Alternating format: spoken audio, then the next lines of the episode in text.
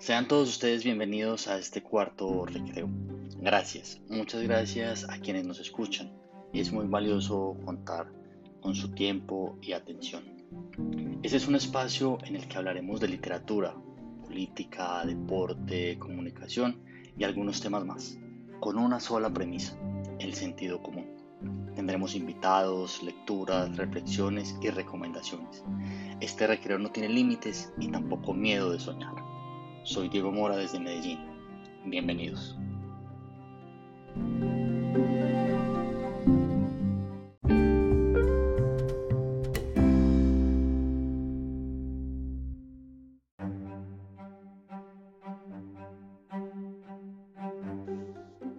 Hoy vamos a hablar de un tema maravilloso, que es mi vocación, la profesión que elegí la comunicación y la enmarcaremos en los retos y enseñanzas que trajo, nos deja y dejará la pandemia del COVID-19.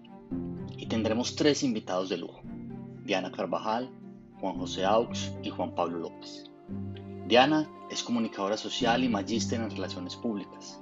Su recorrido profesional ha sido por empresas y entidades del sector público y privado, entre las que se destacan el ICBF, Cornare, la Alcaldía de la Ceja del Tambo, la Corporación Empresarial del Oriente Antioqueño y actualmente a Flores como coordinadora de asuntos municipales. Juan José Aux es politólogo de la Universidad Nacional de Colombia y magíster en estudios políticos de la misma universidad, especialista en comunicación política e institucional de la Universidad Católica Argentina y está terminando su profesión como abogado en la Universidad Luis Amigo. En su experiencia profesional ha hecho parte de trabajos enfocados en políticas públicas, comunicación política. Fue redactor político de El Colombiano y actualmente es el secretario de Comunicaciones de la Alcaldía de Medellín. Juan Pablo es periodista de la Universidad de Antioquia, actualmente periodista político en Noticias RCN. Es magíster en Comunicaciones de la Universidad de Antioquia. Ha sido corresponsal para Antioquia de la FM, de RCN Radio y Noticias Caracol. Además, presentador de noticias en Teleantioquia. Fue asesor de prensa de la Secretaría de Gobierno de Antioquia y de la Secretaría de Bienestar Social de la Alcaldía de Medellín. A los tres, gracias, muchas gracias por aceptar esta invitación y bienvenidos.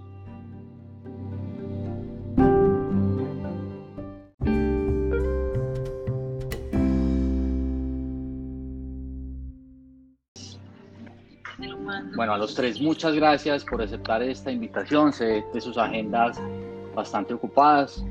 Y antes de empezar, eh, quisiera una pregunta básica para los tres de manera muy corta, antes de que nos enfoquemos en, lo profesional, de, que es de lo que vamos a hablar, y es cómo han estado pasando, qué ha cambiado en sus vidas de marzo hacia acá.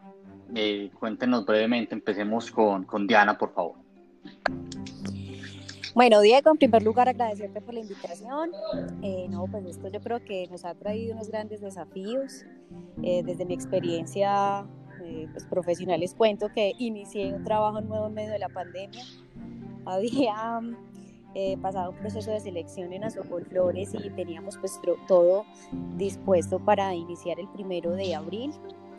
me llegué pues como digamos a asustar porque obviamente el sector agricultor en Colombia y más el exportador está afectado en un 90%, sin embargo, pues todo eh, siguió de manera normal, entonces ha sido, si iniciar un trabajo en términos, digamos, normales, es un poco complejo, pues empezarlo así, a conocer tus compañeros, a tener las reuniones virtuales con las personas que aún no conoces de manera presencial, ha sido un gran desafío, pero bueno, estamos muy contentos y yo creo que esto nos ha llevado pues a innovar de las maneras más insospechadas para tener como todo el cambio de planeación estratégica que se ha hecho para el 2020 y acomodarnos a lo que este reto de la pandemia nos ha hecho para sacar adelante el sector agricultor en Colombia, pues que es uno de los sectores más importantes y que pues, tiene a Colombia ante el mundo representado de muchas maneras.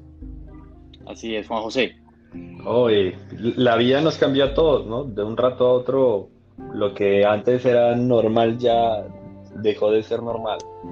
Y, esto nos ha obligado a reinventarnos muy rápido. Yo creo que parte del equipo ha aprendido a manejar muy rápido todas las herramientas tecnológicas, a otros todavía nos cuesta, otros van aprendiendo mucho más rápido. Y, esta, esta etapa se llama como reinventarse, como tener una curva de aprendizaje gigante para que todo siga siendo igual, o para intentar que todo vuelva a la normalidad. Y, y, de eso se ha tratado estos días, de aprender, de aprender, de aprender y de cuidar la vida de la gente. De, de eso se ha tratado todos estos días. Juan Pablo. Bueno, pues un saludo, muchas gracias por la invitación. Yo generalmente me dedico como al tema de cubrimiento periodístico, fuentes políticas. No ha cambiado mucho en realidad, es decir, la manera de hacer periodismo y en, y en un canal de televisión, eh, más, que, más que la situación se acomode a uno, uno se tiene que acomodar a la situación. Entonces hemos cambiado sí mucho la forma de, de, cómo hacer cubrimiento, de cómo nos acercamos a las fuentes, de, de qué manera podemos eh, darle a la gente la información que necesita de, de una manera eficaz, real, eh, que sea confiable. Eh, sin, sin, sin, tratar de desplazarnos, por ejemplo, eso, eso ha sido una, una de las como de las problemáticas más profundas que yo he sentido dentro de la forma de hacer periodismo normalmente que uno, que uno siente que uno quiere.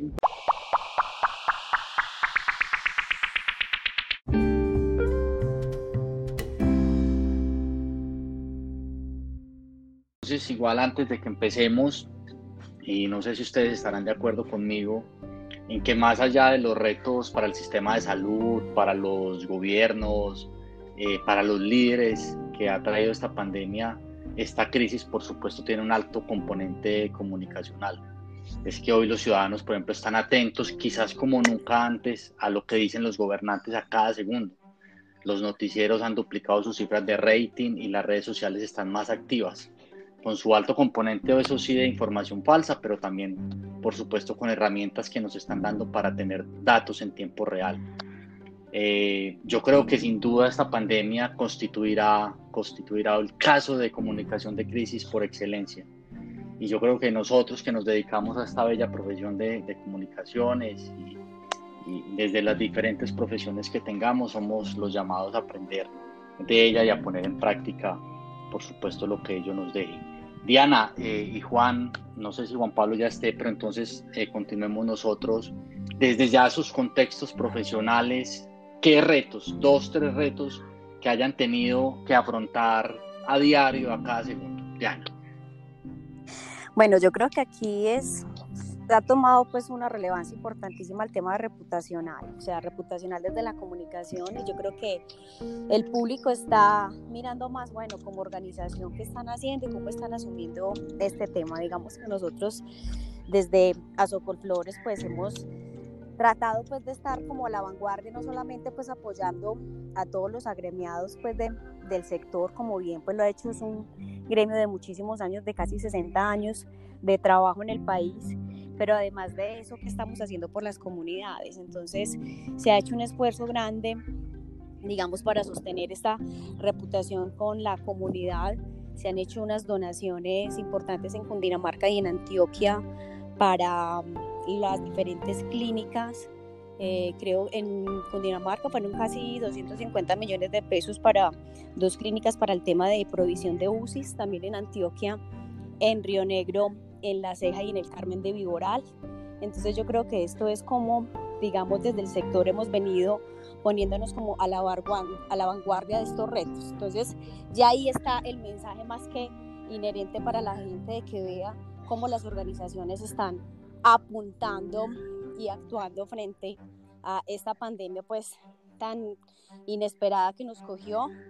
Una vez estaba, pues, la semana pasada estábamos hablando que uno leía en los libros de historia sobre las pestes, entonces uno pensaba que no, que eso en la actualidad no iba a pasar porque el avance tecnológico y en medicina pues estaba tan alto que era muy imposible que nos pasara y mira cómo nos ha golpeado bastante la vida y cómo nos ha enfrentado estos retos.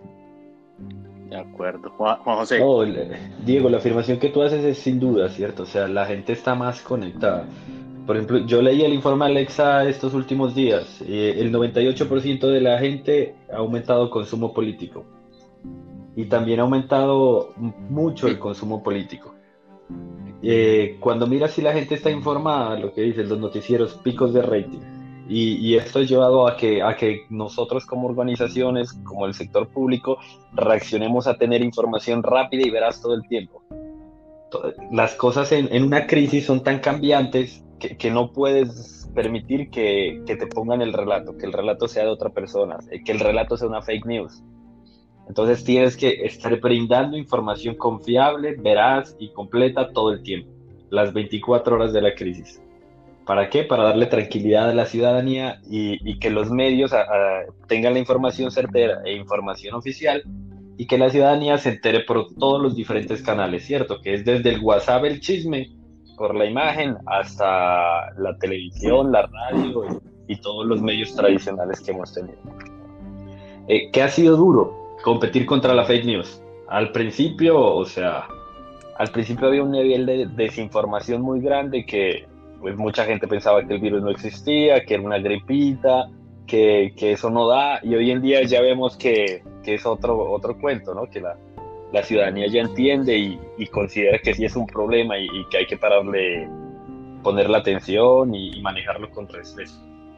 Y, hubo mucha fake news con que, bueno, llegó el coronavirus, eh, que mató a tantos, que dónde están escondiendo los muertos, que no, o sea, em, esto buscan hacerlo para desestabilizar y en medio de una crisis es muy complejo, pero eh, mantener gobiernos abiertos y datos y cifras permite al ciudadano entrar y, informarse ahí y, no equivocarse. Y por eso, al principio, una lección que nos deja es mucha pedagogía. O sea, en una crisis y en un momento que, que la ciudadanía necesita entender lo que está sucediendo y uno como gobierno tiene que brindarle las herramientas para que entienda. Hay que hacer mucha pedagogía.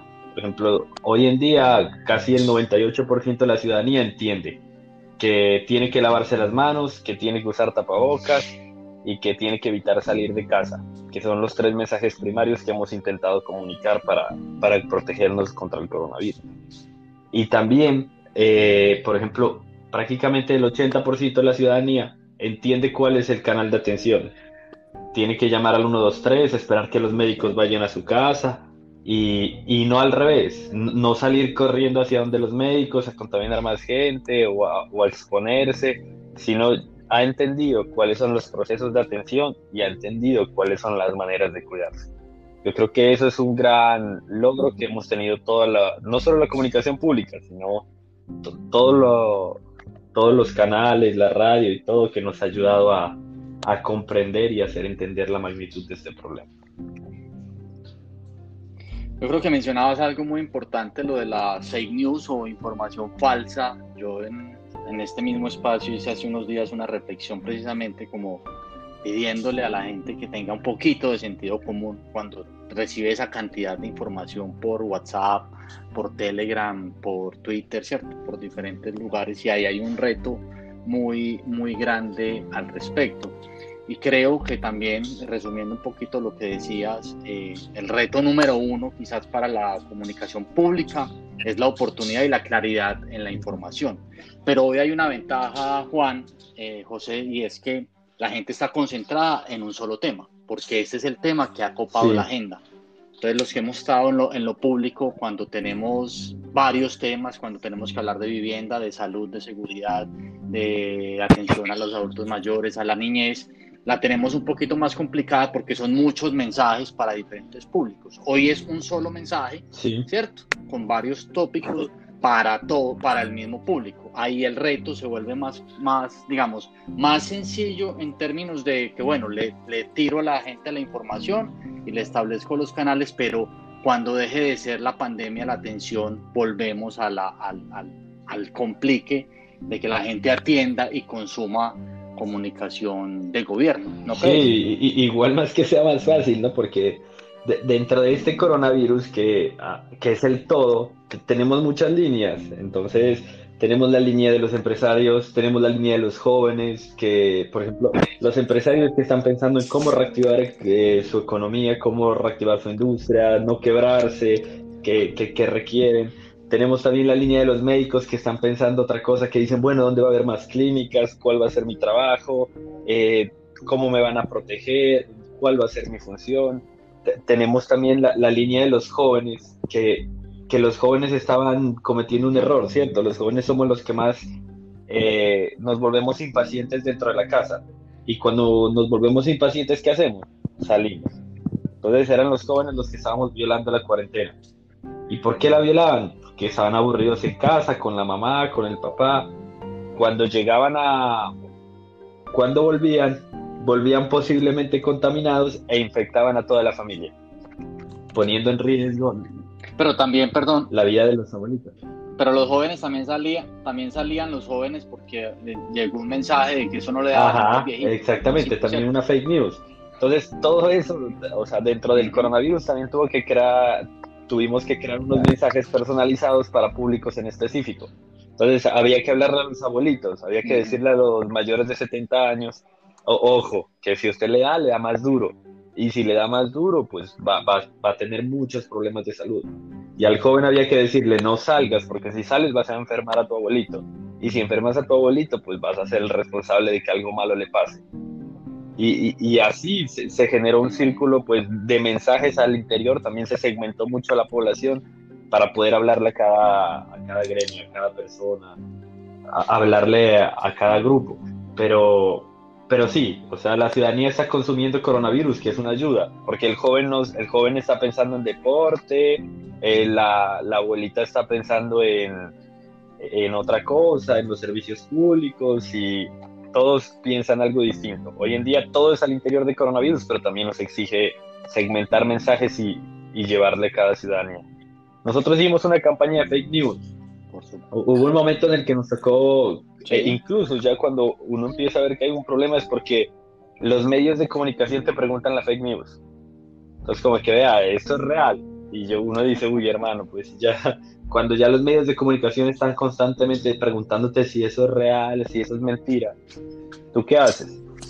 Ya te toca sacar una campaña, sacamos una campaña y la campaña decía no difundas el miedo. Eh, claro, porque se, eh, todo el, todo el mundo terminaba eh, creyendo una cadena de WhatsApp a pesar de que hemos dispuesto unos canales oficiales y hemos dispuesto toda la información rápida y veraz para que, las, para que nos demos cuenta. Entonces fue competir contra eso, pedir que no se difunda el miedo y que consulten mucho los canales oficiales. Juan Pablo ya está por acá otra vez. Acá estoy, qué pena con ustedes. Tranquilo. Ah, tranquilo, hermano. Bueno, Juan, yo les, preguntaba a Diana y a Juan José sobre, sobre los retos, ¿cierto?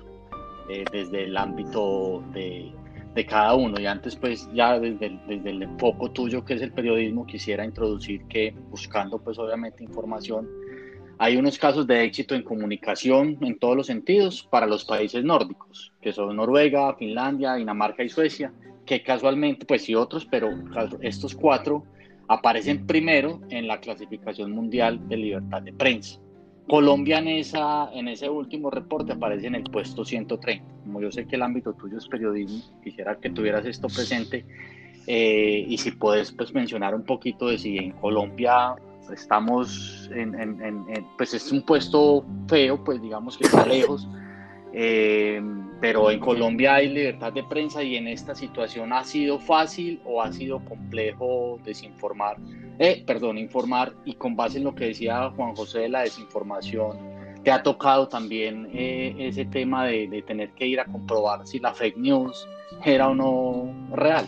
Sí, muchas veces y porque yo pienso que todo lo que hemos vivido nosotros en estos meses de, coronavirus en el mundo y en este mes de cuarentena, llevamos como 34 días, si no estoy mal, pues al momento de grabarse este programa de cuarentena, no ha sido suficiente para entender la dimensión de lo que va a pasar más adelante o qué va a pasar en la historia con lo que estamos viviendo en este momento muchas veces incluso ha habido que ir a comprobar la información oficial. Juan José decía que los medios preguntaban, obviamente los medios tienen que preguntar si hay una información circulando, y si es una noticia falsa. Y la prueba de que las noticias falsas han llegado hasta el más alto nivel es lo que pasó antes del fin de semana en los Estados Unidos. El presidente Trump hablando de una vacuna con desinfectante o tomar desinfectante para que la gente se curara. Obviamente hubo muchas atenciones por lo que por las declaraciones del presidente, es un líder mundial, tal vez el presidente más connotado del mundo, y hace una declaración de este tipo que es absolutamente irresponsable. Los médicos salen a desmentir, pero ya era demasiado tarde. Hay gente que cree ciegamente en las declaraciones oficiales y no siempre son ciertas. Entonces, sí nos ha tocado a, a, nosotros como mirar no solamente la forma de interpretar lo oficial para que la gente lo entienda. Muchas veces las decisiones oficiales son muy técnicas y son muy elevadas en el sentido de que la entienden los juristas, lo entienden los abogados. Hay, hay temas presupuestales que no son de conocimiento público y que ha tocado investigar también porque se han encontrado hechos de corrupción en la asignación de recursos y eso también le importa a la gente porque es recursos públicos finalmente. Y hay otras decisiones que se han tomado que no se han comunicado adecuadamente o que centralizan la vocería, por ejemplo, al principio, cuando comienza la pandemia, centralizaron toda la información en el Ministerio de Salud y empezaron algunas alcaldías, gobernaciones, por ejemplo, en algunos lugares del país, a dar sus propios reportes de contagiados. Después el presidente ordenó solamente se va a centralizar en el Ministerio de Salud. Ahí salía la información dos veces al día, ahora la cambian a una sola vez por día. Entonces eso complica un poco el flujo de la información y genera un poco de desconfianza entre los que hacemos medios de comunicación y entre la misma gente que no recibe la información oportunamente. Entonces sí hay que luchar contra eso. Yo creo que el manejo de la información, lo que ha resultado mm, oficial o lo que ha tratado de comunicar como las, eh, las autoridades en ese sentido, eh, ha sido eh, nuevo para todos esta es una situación nueva, nunca habíamos estado confinados, las decisiones se están tomando muy rápidamente y somos muy susceptibles de equivocarnos en decisiones o en informaciones que se den. Al principio, pues por, ponerte un ejemplo así rápidamente para finalizar, al principio estábamos diciendo no es necesario el tapabocas, por ejemplo, pues por favor no compren tapabocas que están desabasteciendo todo el sistema de salud en tapabocas. Ahora sí, ahora sí es necesario eso confunde a la gente un poco. Entonces sí ha sido un reto tratar de interpretar las decisiones oficiales para comunicárselas a la gente desde los medios de comunicación. Creo que eso es una de las cosas más, difícil, más difíciles y todavía no nos hemos dado cuenta de la dimensión que esto va a tener más adelante. Sí, Diana y Juan José de pronto coincidirán conmigo en que cuando uno está en lo público, a veces tiende a caer en, ese error de, de que cree que la forma en que uno lo dice es clara para todo el mundo. Por eso Juan José decía ahorita que había, se habían visto obligados eh, a, segmentar mensajes diferentes de la población. Diana, desde la parte corporativa, haciendo pues como un barrido de todo esto, eh, esos mensajes que ustedes han tenido que, que, abrir o, enviar a, sus públicos, ¿de qué manera o cómo crees que han estado llegando? Bueno, a ver, yo coincido con lo que venía mencionando ahorita, por ejemplo, Juan Pablo, en cuanto a cómo empezó todo en el sentido de, que entonces el gobierno nacional decía una cosa y los que tenemos como relacionamiento en las regiones del país, entonces los municipios por aparte y después hasta que trataron como de unificar todas las medidas, me parecía muy tremendo, yo decía, pero si es que Colombia es uno solo, ¿por qué no hacen como este, lideran todo el tema desde una sola voz para que no entren a confundir tanto la ciudadanía, es muy complejo y yo creo que en este tiempo de, de pandemia no se, ha podido, no se puede comunicar de cualquier manera, las organizaciones deben comunicar con emoción, con compasión y con hechos. Yo creo que ahora también hemos estado humanamente más sensibles que nunca. Entonces yo creo que es tratar también como de atender a cómo tratar de comunicar desde la emoción. Ustedes saben ahorita también las redes sociales, cómo han manejado un poco de temas, cómo se han reinventado las marcas, cómo estar acompañando este público para que puedan entender un mensaje único. De verdad que esto ha sido un reto inmenso. en manera de norm, en normatividad, o sea, todos los días sale un decreto nuevo, diferente, sale el viernes uno, el sábado otro, el domingo, entonces es también ha sido de verdad que muy confuso no solamente para las organizaciones, sino también en la manera de implementarlo y a nivel empresarial. Entonces yo creo que ha sido más como de cómo hemos podido nosotros comunicar de verdad desde la emoción y desde esa sensibilidad humana que ahora nos aboca a todos. Yo creo que lo principal es, y aquí lo que la gente ha tenido que entender es que aquí lo que está primando es la vida, que la vida no se compra en ninguna parte, que esto no lo venden y que por eso estamos en la situación que estamos. Entonces muchos subestiman el hecho de estar encerrados, de los que tienen hijos, de las mamás o de los papás que tienen niños pequeñitos y que fuera de, de, estar atendiendo en su casa este reto nuevo laboral, de estar en las reuniones de, de teletrabajo, en las reuniones, pero a la vez atendiendo a los niños con las miles de tareas que le están poniendo desde los colegios. Entonces yo creo que esta parte también tenemos que entrar todos como a apoyarla y a entender para poder significar la real atención que tiene todo esto, que es cuidarnos y preservarnos. Yo creo que pues, de pronto todo lo hemos leído y cuando hablan de comunicación de crisis o de, o de, o de comunicación de riesgo, siempre lo primero que nos dicen es establecer una vocería, que haya un vocero eh, claro, pero esta pandemia de pronto nos cogió a todos, como se dice coloquialmente, con los calzones abajo no, y al principio yo creo que todos subvaloramos eh, eh, el impacto que iba a tener, desde nosotros, pues que somos la base, hasta los líderes mundiales, porque uno veía las primeras declaraciones de Trump diciendo que es una gripita, lo mismo que, que Bolsonaro en Brasil, una gripita, y la OMS también que se demoró, se demoró bastante y por eso hoy está tan cuestionada en, en darle como, como la la importancia que tenía. Y eso pues por supuesto costó o está costando ya más de 3 millones de personas infectadas y una cantidad, no sé hoy, no, he mirado la cifra actualizada de eso, pero Juan y, Juan, o sea Juan Pablo desde los medios y Juan José desde la institucionalidad, ustedes, eh, Juan desde los medios ve claramente la vocería desde el principio o hubo muchas fallas, pues como se mencionaba, y Juan José, ustedes lo estipularon de tiempo desde una vez que, el vocero pues, iba a ser el alcalde, ¿Cómo, o cómo manejaron esta situación desde la alcaldía, Juan. no, desde la alcaldía, no te voy a mentir, lo primero que hicimos fue dejar cuatro voceros, ¿cierto? De acuerdo a los temas en específico.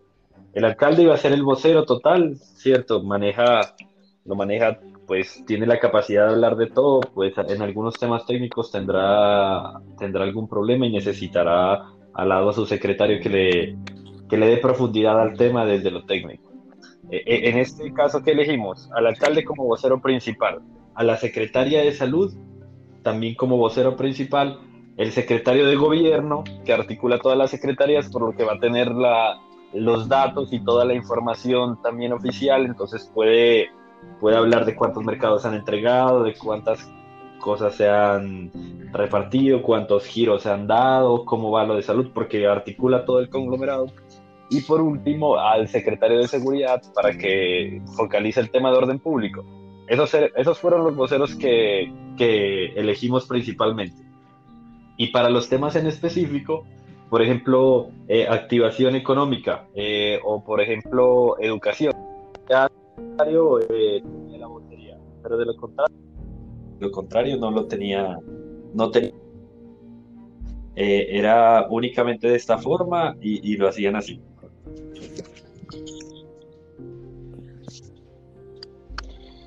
Juan Pablo. Pues Diego, yo creo también que estaba pensando justamente de cómo manejar una situación de esa si yo estuviera del lado de la, de la institucionalidad. Es un tema muy desgastante es decir, manejar esto todos los días, decisiones nuevas, con nuevas medidas, con cómo sorteamos de alguna manera la emergencia, eh, es un tema que desgasta mucho como para concentrarlo en un solo vocero que tome las decisiones o que, o que comunique las decisiones. Entonces, claro, obviamente cada, eh, en el tema del gobierno nacional, por ejemplo, el presidente tiene su programa a las 6 de la tarde todos los días, pero cada ministro maneja eh, su particularidad. El ministro de Trabajo habla de los subsidios o del adulto mayor, la ministra de Educación de los colegios y las universidades, de lo que va a pasar, etcétera. Es muy difícil concentrarlo en un solo vocero y se le pueden salir muchos detalles que son importantes. Nosotros lo que hemos tratado de hacer es solamente, es decir, la responsabilidad de los medios de comunicación en este momento está en decir la verdad, no generar pánico, no decir todos nos vamos a enfermar y nos vamos a morir y no tenemos capacidad para atender a todos los que se van a enfermar en los próximos días, pero sí hacerlo con responsabilidad y con la verdad de lo que está pasando, de si hay pruebas suficientes, si no hay pruebas, si estamos en una condición como país que tiene un sistema de salud con muchos problemas de afrontar una crisis como esta. Se vino manejando en los últimos días o en las últimas semanas con medidas extendidas, eh, eso permitió que eh, que, las medidas como estaban tan estables, no había capacidad como de modificar eh, mucho eh, el funcionamiento del Estado o de las alcaldías o de las gobernaciones, entonces era como, como una estabilidad en cuanto a medidas, se expidieron algunos decretos económicos, ahí se, ahí se informaba. El reto va a estar más adelante. Es decir, cuando se vaya abriendo a partir de ayer, por ejemplo, que se abre, que cambia el tema del transporte público, que cambian los sectores productivos, que seguramente va a haber un pico de contagio que seguramente va a haber tema comercial y económico y cifras de desempleo que van a empezar a surgir, que por ejemplo no tenemos ahora los grupos armados eh, molestando, generando noticia, confinando a comunidades o haciendo desplazamiento forzado, pero ya se van a venir otra vez a actualizar todo ese tipo de problemas. Entonces creo... El 30 de abril que lee exacto, ya... Exacto, entonces eso va a ser eso va a ser el reto también de bueno cuál va a ser la prioridad se van a generar noticias por todas partes y noticias que ya estaban por ejemplo dormidas en este covid eh, cuando despierten qué va a pasar va a ser un reto bastante interesante. Perfecto. Bueno yo sé que ustedes todos están muy ocupados ya voy a pues aquí hemos hecho como un esbozo yo creo que el tema nos da para, para varios programas. Luego, ojalá podamos reunirnos nuevamente los tres cuando salgamos de esto un poquito y, y ya miramos un, po un poco más en profundidad las, las, las, cosas. Yo quiero hacerles una pregunta que se me acaba de ocurrir y, y, con esto cerramos y yo luego haré aquí pues como una reflexión con los retos y enseñanzas y es, ¿ustedes creen que hoy con, con la penetración de las redes sociales y la información que viaja por ahí y hablemos solamente de la información real, es, se están salvando vidas y lo pienso es que hace 100 años, en 1918, tuvimos otra pandemia y no, y no existían, pues, ni, obviamente ni redes sociales y, y, la gente se informaba sobre todo por la radio y, y, los periódicos, pero digamos que, que no era tan rápido. ¿Ustedes creen que hoy las redes sociales podamos decir que salvan vidas gracias a la información, Juan José? Uf, qué pregunta tan difícil, pero yo creo que sí. Pues no hay duda, no hay duda que tener información salva vida. O sea, tener tranquilidad, saber qué hacer, qué paso seguir, eh, va a llevar a salvar una vida. Tal, no la salva de por sí, pero si todo se maneja, si todo se, se genera un canal, si, si esto llega al final, si esto logra concientizar a la ciudadanía, hacer pedagogía, sí salva vidas. Y, para mí sí lo hace, ¿cierto? E, e, ese es el resultado de lo que tenemos hoy en día, es un resultado de eso. Por eso estamos en cuarentena, por eso hemos permanecido en casa, por eso no salíamos ni a hacer ejercicio, por, eso estábamos, por eso nos cuidamos tanto. O sea, las redes sociales son el resultado de eso. Pues yo creo que eso depende como de la relación y la conexión que, que podamos generar pues con el público o ya yo como público con qué redes sociales genero como más conexión y qué tipo de información me están dando y yo pues también creo que de ahí parte como qué contenidos de verdad me dan confianza y han ayudado que yo preserve pues la vida y esté cuidándome y esté recibiendo información que me genere, como decía ahorita, desde la emoción, esa confianza. Entonces yo creo que es posible en algunos casos. Es más, yo creo que ahora también se ha visto mucho en el tema de redes sociales como esos influenciadores que también han eh, hecho que sus contenidos estén abocados a todo el manejo responsable de, de, lo que es el cuidado del COVID y cómo han influenciado directamente en esas personas que lo siguen de manera positiva. Entonces yo creo que eso también es un tema importante, digo, que deberías hacerle como ahí un análisis y también quería pues como retarte en el buen sentido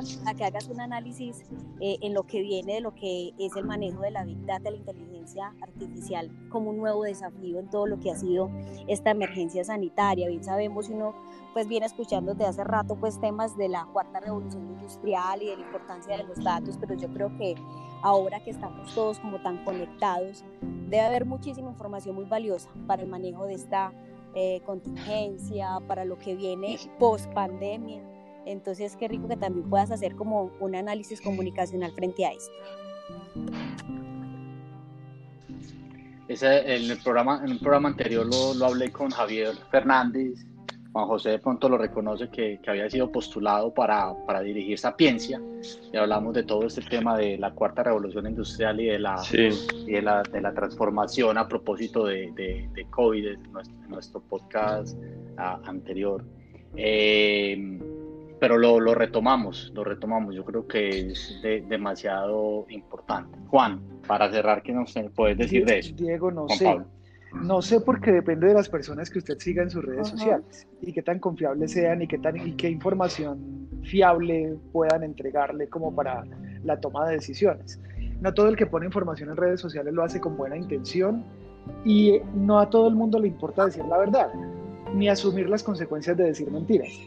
Entonces yo creo que hay que tener mucho cuidado, es decir, hay que, hay que promover que la gente sea una buena tomadora, tomadora de decisiones en cuanto la fuente sea sí. eh, confiable, sea oficial, eh, y que es que hay mucha basura en redes sociales todavía, hay muchas falsas noticias y eso es absolutamente peligroso para la mayoría de personas que, que seleccionan usuarios o generadores de contenido que, que no son calificados.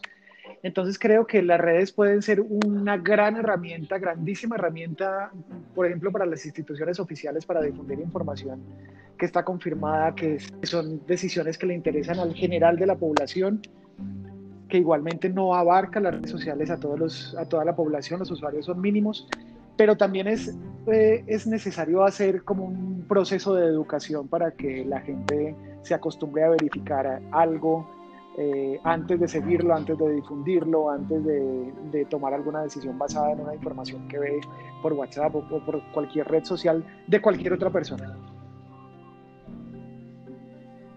Bueno, igual eh, yo creo que ni, ni, las redes de pronto, ni los medios, eh, bueno, yo creo que salva vidas el sentido común, precisamente de cómo sepamos absorber toda esa información que nos llega, mucha falsa, mucha basura, como decías, eh, la gran mayoría, porque infortunadamente hay gente dedicada a eso. Entonces yo creo que el sentido común nos salva, nos salva a todos mucho más.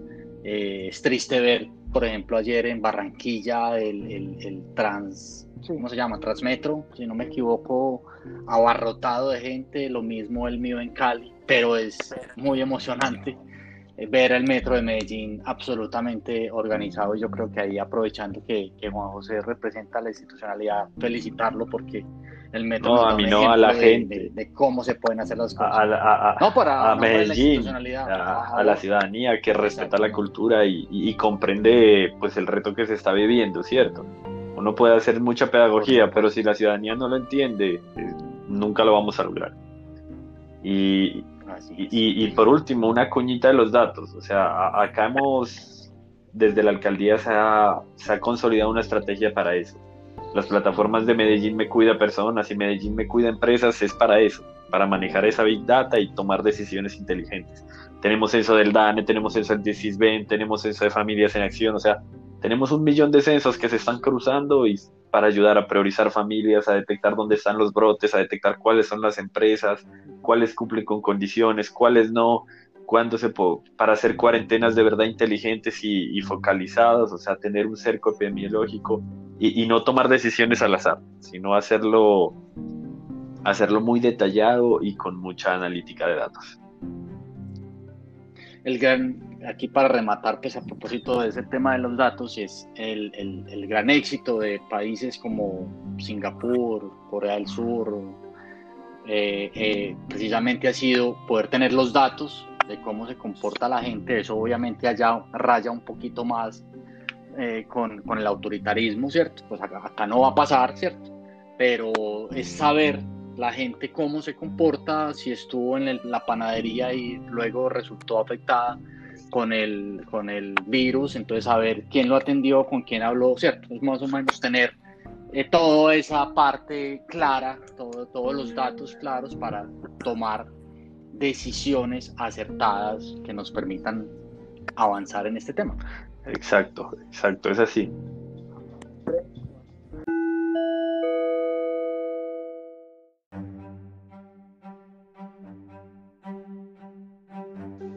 Muy bien, después de haber sostenido esta interesante conversación con tres personas que hoy se desempeñan profesionalmente en tres sectores distintos, Juan José Aux, secretario de Comunicaciones de la Alcaldía de Medellín, Juan Pablo López, periodista en Noticias RCN en la ciudad de Bogotá, y Diana Carvajal, que hoy coordina los asuntos municipales en Azocol Flores, que tiene su sede en Río Negro, Antioquia. Pues quiero hacer una recapitulación. Este tema, por supuesto, nos da para hablar muchísimo, pero quisiera aquí plantear cinco retos que la comunicación de riesgo, de crisis, como la queramos llamar, pero comunicación al fin y al cabo, y gracias, entre comillas, pues a esta pandemia, eh, hemos podido identificar. El reto número uno, para todos, oportunidad y claridad en la información, desde la institucionalidad, así como las empresas, esa responsabilidad social y empresarial que necesitan, como los medios de, comunicación. El reto número dos, reinventar todos los días la comunicación. Eh, como decía Heráclito, eh, no es el mismo río, a pesar de que siempre corra el agua por el mismo lugar todos los días no es la misma comunicación, esto es cambiante. Entonces hay que buscar siempre nuevos enfoques y por supuesto tener claridad de propósitos. El reto número tres, la empatía, la institucionalidad sobre todo y eso lo aprendí muchísimo en mi, en mi paso por la alcaldía de Río Negro.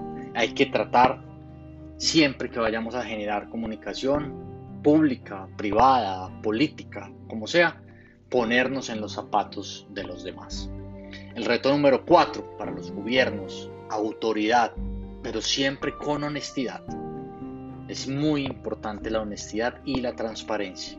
Y el reto número cinco, la comunicación de crisis tiene que ir más allá de los manuales y debe tener una intencionalidad. No es solamente por cumplir, no es solamente por chulear, para que digan, sí, están aplicando el manual de comunicación de crisis.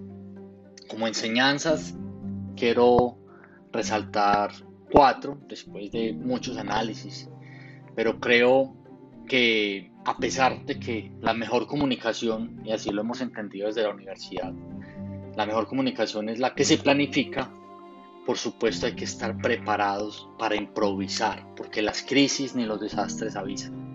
Entonces siempre hay que tener esa capacidad de que te quepa desde tu rol profesional o desde el ámbito en que estés trabajando. Necesitas que te quepa el mundo en la cabeza y poder actuar de manera espontánea, pero por supuesto con intencionalidad. La enseñanza número dos, no minimizar nunca el riesgo. Eh, y no minimizar, por supuesto, la aplicación de la comunicación. Hoy más que nunca, las organizaciones, el sector público, todos reconocen la importancia de lo que es tener un profesional en comunicaciones a su lado. Antes una profesión muy eh, por debajeada, por llamarlo de alguna manera. Eh, el comunicador es un todero y para eso estamos preparados, pero no hay que minimizar ni la comunicación ni el riesgo.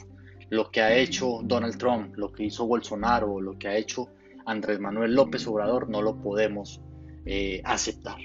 La enseñanza número tres, el éxito de la comunicación, por supuesto, va de la mano de la confianza.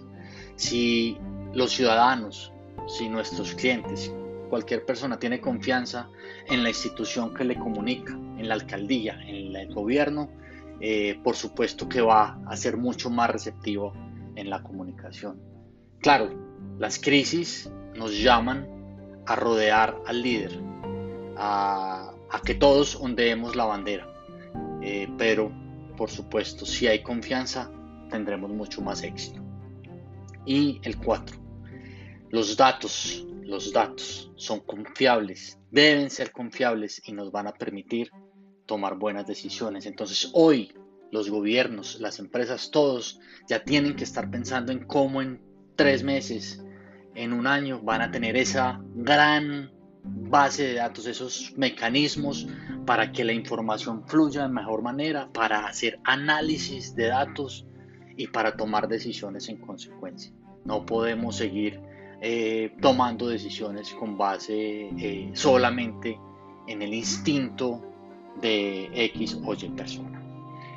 Con esto creo que esbozamos de una muy buena manera esta conversación que hemos sostenido en el día de hoy. A los tres, nuevamente, muchas gracias por haber estado acá. Si alguno tiene algo para, para, decir, no quiere quitarles más tiempo porque sé que están ocupados, pero si alguno tiene algo para cerrar, y si no, nuevamente, y espero que en dos o tres meses podamos conversar. No, Diego, muchísimas gracias por la invitación y a los otros compañeros. Un gusto compartir y saber de, de ese trabajo que vienen haciendo en cada una de sus organizaciones. Muchas gracias Diego. Gracias Diana. Gracias Diana y, Juan Pablo también muchas gracias. Espero que estén muy bien y éxitos en estos días. No, a ustedes muchas gracias, un abrazo, mucho gusto haberlos conocido y bueno, ojalá esto nos coja mejor preparados de ahora en adelante porque sabemos que lo que se viene puede ser un poco más complicado, entonces acá estaremos. Chao. Un abrazo para todos. Un abrazo. Chao, que estén muy bien.